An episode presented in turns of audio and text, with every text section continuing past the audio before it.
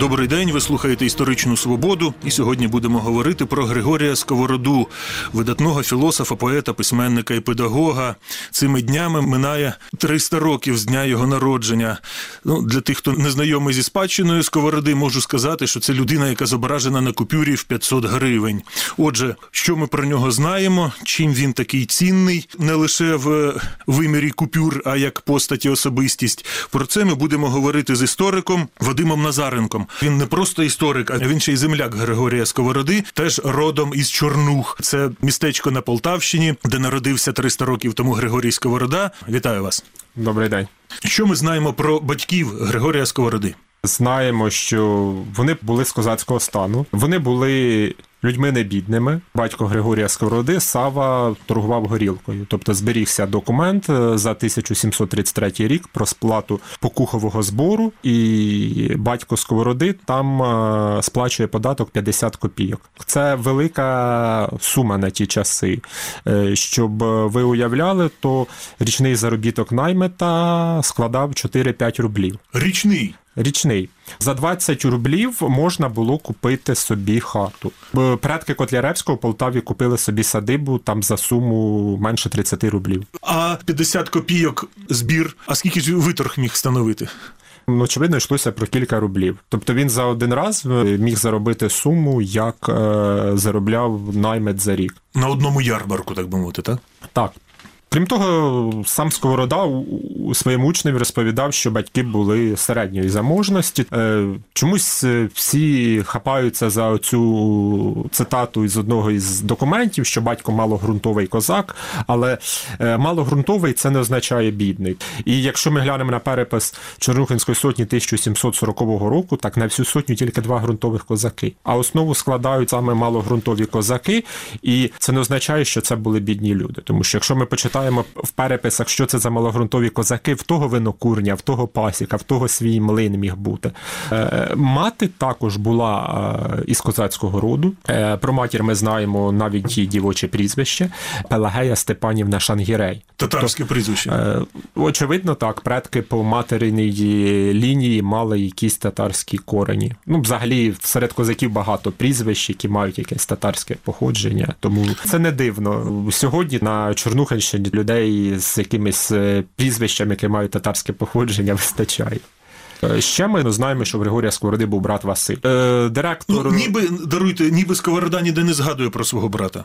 Ну, взагалі, завдяки е, чи з руки Багалія з'явилася легенда, що був брат Степан. Насправді це помилка в документах. Очевидно, ніякого брата Степана в Сковороди не було, тому що Багалій пише, що е, було подання, щоб отримати паспорт на проїзд у столицю імперії від Степана Сковороди. Цей документ я бачу, він зберігається в нас в архіві. Він датований 1772 роком, і там Степан е, Сковорода з батьком Климом їдуть. Тобто, може, це якісь далекі родичі Григорію Сковороді, але Степан це точно не його брат, тому що він жив на кілька десятиліть пізніше. А от конкретно ми точно знаємо, що у Григорія Сковороди був рідний брат Василь, молодший на 11 років. У метричній книгі Воскресенської церкви е, Чорнух за 1 січня 1733 року. Це за старим стилем 1 січня. Є запис, що е, священник Воскресенської церкви Степан хрестив е, Василя Сковороду, батьки Сава і Пелагея. Написано навіть там, хто були хрещені. Друга, поки що відома згадка про брата Василя, було знайдено у списках е, студентів е, гімназії у Вроцлаві, ну тоді Бреслау. Згадка про те, що в 1751 році в цій гімназії навчається Василь Сковорода, син Сави із Чорнух, і йому 18 років. Е, От е, цьому факту якось не особливо як це надавали великої ваги, і у працях і далі пишуть, що був брат Степан, був брат Степан, а насправді був брат Василь. Батько Сава Сковорода, він хоч і малогрунтовий, але міг підзаробити на іншому. Але далеко не всі козацькі сини е, мали таку долю, як сини цього Сави Сковороди. От дивіться, Григорій Сковорода вчиться в Києво-Могилянській академії. Його брат вчиться у Бреславу, у теперішньому Вроцлаві. Якось нетипова ситуація. Тобто вчилися діти козацької старшини. Як це пояснити? В самій Києво-Могилянській академії було досить велике земляцтво із Чорнух. Про це якось так знаєте, не говорять. Але коли Сковорода йшов, він був далеко не перший і далеко не останній е, уродженець Чорнух і сіл Чорнухинської сотні, що навчалися у Могилянці. Але даруйте, ну це були діти старшини або е, духовенства. Не обов'язково. От один із е, перших відомих списків е, по Києво-Могилянській академії, це 1736-37 роки. Там переписані студенти усіх станів походження, е, то там е, сини священників, козаків козацької старшини і просто посполитих, вони це більше 10 осіб. Всього разом. Двір Пелагеї Сковородихи в 1745 році він в переписі згадується поряд з двором священника Воскресенської церкви. Діти, якого навчалися у е, Києво-Могилянській академії. Тобто е, перед е, батьками Сковороди вони бачили, що освіта може стати соціальним ліфтом. Бо насправді віддати дитину на навчання у такій грамоті це ж вирвати робочі руки із господарства. Не знаю наскільки це загально відомо, але достатньо відомо, що Сковорода співав у придворному імператорському хорі Придворна капелла. в Санкт-Петербурзі, передворна капела. Е, Був такий теж козачий син Олексій Розумовський, теж співав в тій самій капелі. В нього закохалася донька Петра І Єлизавета, і коли вона стала імператрицею, його кар'єра пішла набагато далі. Він став графом, фельдмаршалом, його молодший брат став гетьманом. От Григорію Сковороді світила якась така придворна кар'єра чи ні? Звичайно, тому що був е, такий е, Ігнат Полтавцев. Він теж починав як е, співак при дворі, е, і він е, в результаті дослужився до того, що отримав е, чин е, камерфур'єра. Це вже дворянство. Так, це вже дворянство. Тобто, у подальшому його вже нащадки володіли маєтностями. Чи міг Сковорода заробити таку кар'єру? Ну, може, не таку видатну, як е, Розумовський старший, і чому не заробив, якщо міг? Чому він не обрав е, собі таку кар'єру, ми можемо лише здогадуватися. Скоріше за все, просто він не бачив для себе оцієї кар'єри. А Розумовського він знав, до речі, особисто. Скажімо так, вони не могли не перетнутись там. До речі, от що ми знаємо про Сковороду як про співака і музиканта? Оцей момент забувають. І те, що е, спів відіграв велику роль його в житті. По-перше, почнемо з того, що кілька років у придворній капелі. І по-друге, оця Токайська комісія е, на території Угорщини, завдяки якій Сковорода побував за кордоном, він відвідав Буду, Відень. І він Токайську комісію він теж е, брався як те, що в термінології тодішньої півчий уставщик. Тобто, по суті, він мав бути як керівник хору там при, при місцевій церкві православній. Ми точно знаємо, що він грав на кількох музичних інструментах: це сопілка, скрипка, флейта, бандура і гуслі. І, наприклад, йому його учень надсилав йому флейту, замовляв у столиці.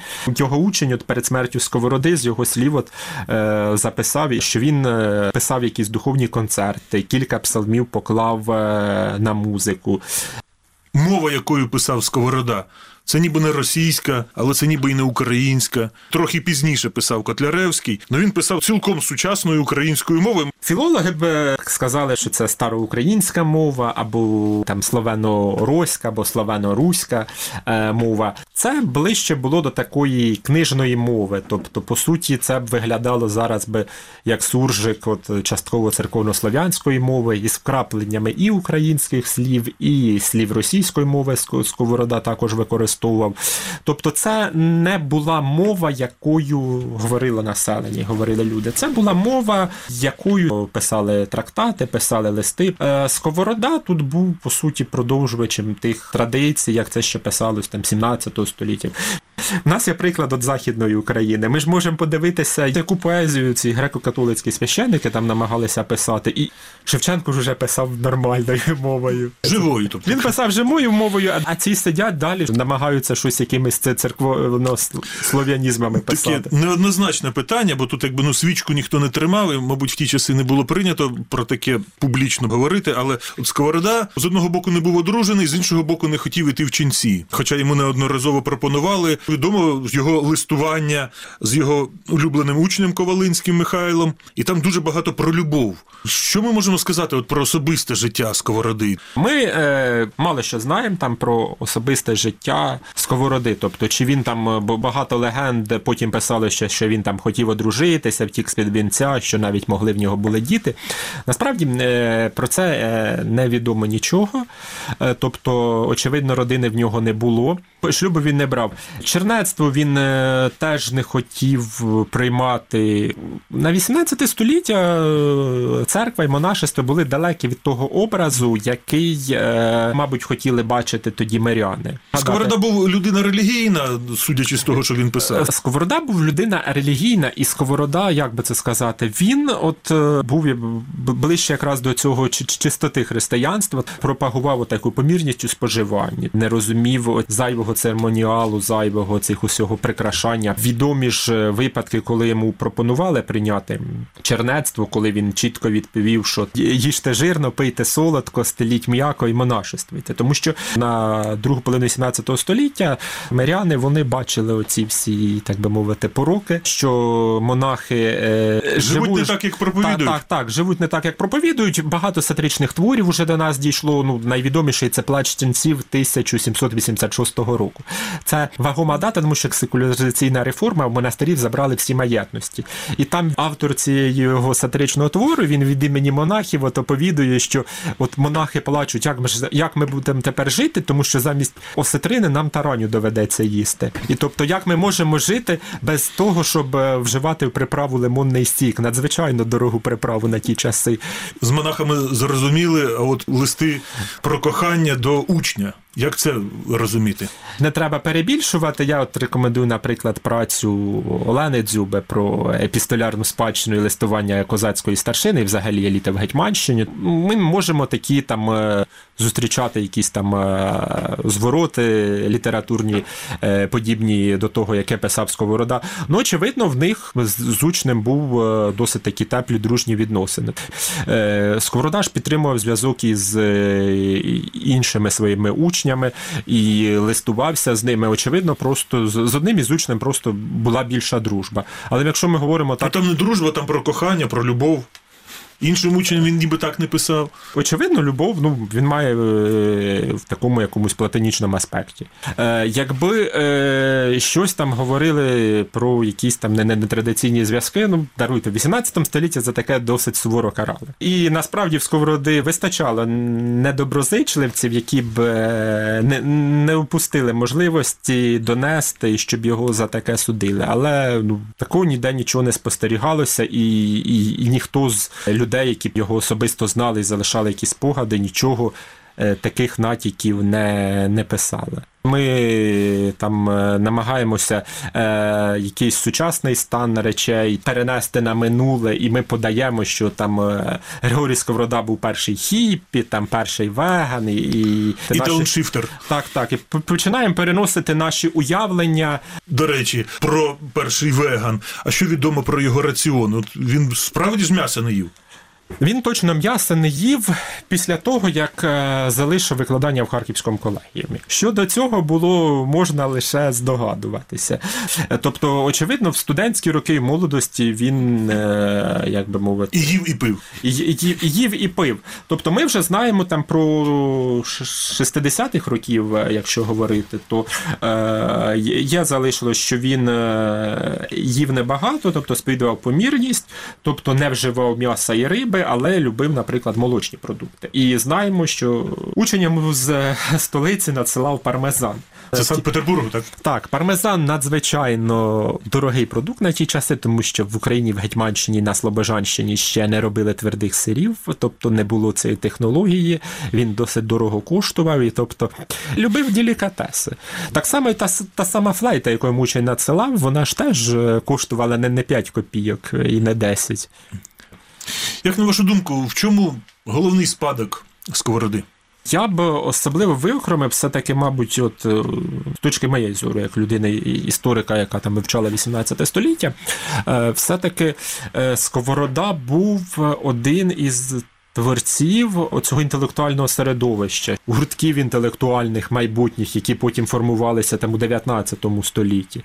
Тобто людина в суті третину свого життя й прожила тим, що їздила від одного свого хорошого знайомого чи друга до іншого, гостювала, писала там свої е, праці, е, якісь або філософські твори, або художні, і спілкувалася з цими людьми.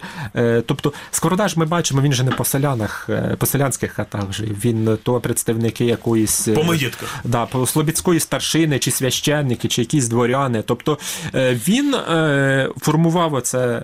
Певною мірою таке, знаєте, інтелектуальне середовище, е, сказали б зараз, збирав до гурту, кучкував. Тобто, І в подальшому, якщо тим дивимося там на історію Слобожанщини, і відкриття потім університету у Харкові на початку 19 століття, там же багато людей, які які брали ініціативу відкритті цього університету, це люди, які знали про сковороду, які його могли бачити, з ним спілкуватися. 1700 1794 рік він помер, а в Харкові університет, коли відкрився, 1805 рік. Тобто, по суті, пройшло 11 років після смерті Сковороди, і в Харкові відкрився е, університет. Тобто багато ще було людей, які добре пам'ятали Сковороду. І не треба забувати, що. Найбільша частина ж його творів праць написана саме наприкінці життя, тобто оцей харківський період, тому що Перші твори, які до нас доходять, це 1750-ті роки. Це там в селі Каврай, коли він почав писати. Сад божественних пісень він, по суті, протягом всього життя писав. Байки Харківські він там дописав в 1774 році. А то ці всі філософські твори, педагогічні трактати, це все 70-ті, 80-ті роки. У нас донедавна було. Два таких повноцінних музея Григорія Сковороди, один у Чорнухах, а інший в Сковородинівці, колись Іванівка, де Сковорода жив останні свої, прожив останні свої роки, і де він помер, де його могила. На превеликий жаль, цей музей, який. В Сковородинівці знищили російські агресори. От як його згадують у Чорнухах, і як його згадують е, в Сковородинівці? Е, щодо Сковородинівки, я скажу зразу, власне, там не бував, але всі мої знайомі харків'яни, я від кількох людей чув е, жарт, що місцеві жителі жартують е, такою приказкою, що спасибі гриші за дороги та криші. Що от, от такі місця, де поховані якісь відомі люди, чи їхні там музеї, що на них же влада частіше звертає увагу. Дороги прокладаються, частіше дахи ремонтуються і так далі. Е, і от е, до повномасштабного російського вторгнення доволі мав виділятися великий бюджет на підготовку саме 300-річчя сковороди. А все-таки у Чорнухах Сковороду теж у такому утилітарному контексті згадують, чи в якомусь іншому? Сковорода це найвідоміший земляк. Я навіть приїхав на навчання до Києва. Кажу, я з Чорнух. Е, люди не розуміли, де це кажеш, там Сковорода народився. Людей зразу інше відношення. Тобто пам'ять е, про Сковороду на його малій батьківщині бережуть. Кожного року проводяться сковородинівські читання, музей діє літературно-меморіальний. Місцеві дослідники краєзнавці продовжують пошуки, встановлення там його біографії бо цей згаданий метричний запис про брата Василя, що точно підтверджує, що в Сави і Пелагеї був син Василь на 11 років молодший за Григорія. От цей документ знайшов директор Чорнухинської е, бібліотеки Микола Булда, і він е, теж багато робить е, досліджень про Григорія Сковороду, намагається детальніше вивчити його рід, тому що прізвище Сковорода, воно ж в Чорнухах і в сусідніх селах існувало 19-го і до початку 20-го століття. Там останні представники, що згадуються 50-х роках ХХ століття. А немає такого, що там себе вважають нащадками сковороди, е... родичами якимись там далекими. Е, родичами ні, але там є, візьмемо лапки е, це слово конфлікти з приводу місця народження. Деякий час вважалося, що він народився саме не в Чорнухах, а сусіднє село Харсіки. Досить умовна межа. Тобто проходиш 100 метрів, вже починається це село. Тому що е, на 20 століття більшість людей зі прізвищем Сковорода жило в цьому селі. Але от уже коли знайшли запис цієї Воскресенської церкви, метричної книги, де Чорнухинський козак Сава Сковорода хрестить свою дитину Воскресенську Воскресенській церкві в Чорнухах, то е, всі питання стали зрозуміли. І що цікаво, що Воскресенська церква в Чорнухах біля неї е, десь поряд і був двір е, Пелагеї Сковородихи. І вона стояла в тій частині Чорнух, якраз де зараз і музей Сковороди. Тому е, е, І там, до речі, я був в цьому музеї, там реконструкція хати батьків сковороди. У мене є великі підозри, що територія музею попадає на територію, де очевидно був і двір Сковороди. Доволі влучно так його збудували, цей музей. Дякую. Це була історична свобода. Із істориком Вадимом Назаренком ми говорили про Григорія Сковороду. Цими днями минає 300 років з дня його народження. Передачу провів Дмитро Шурхало. На все добре.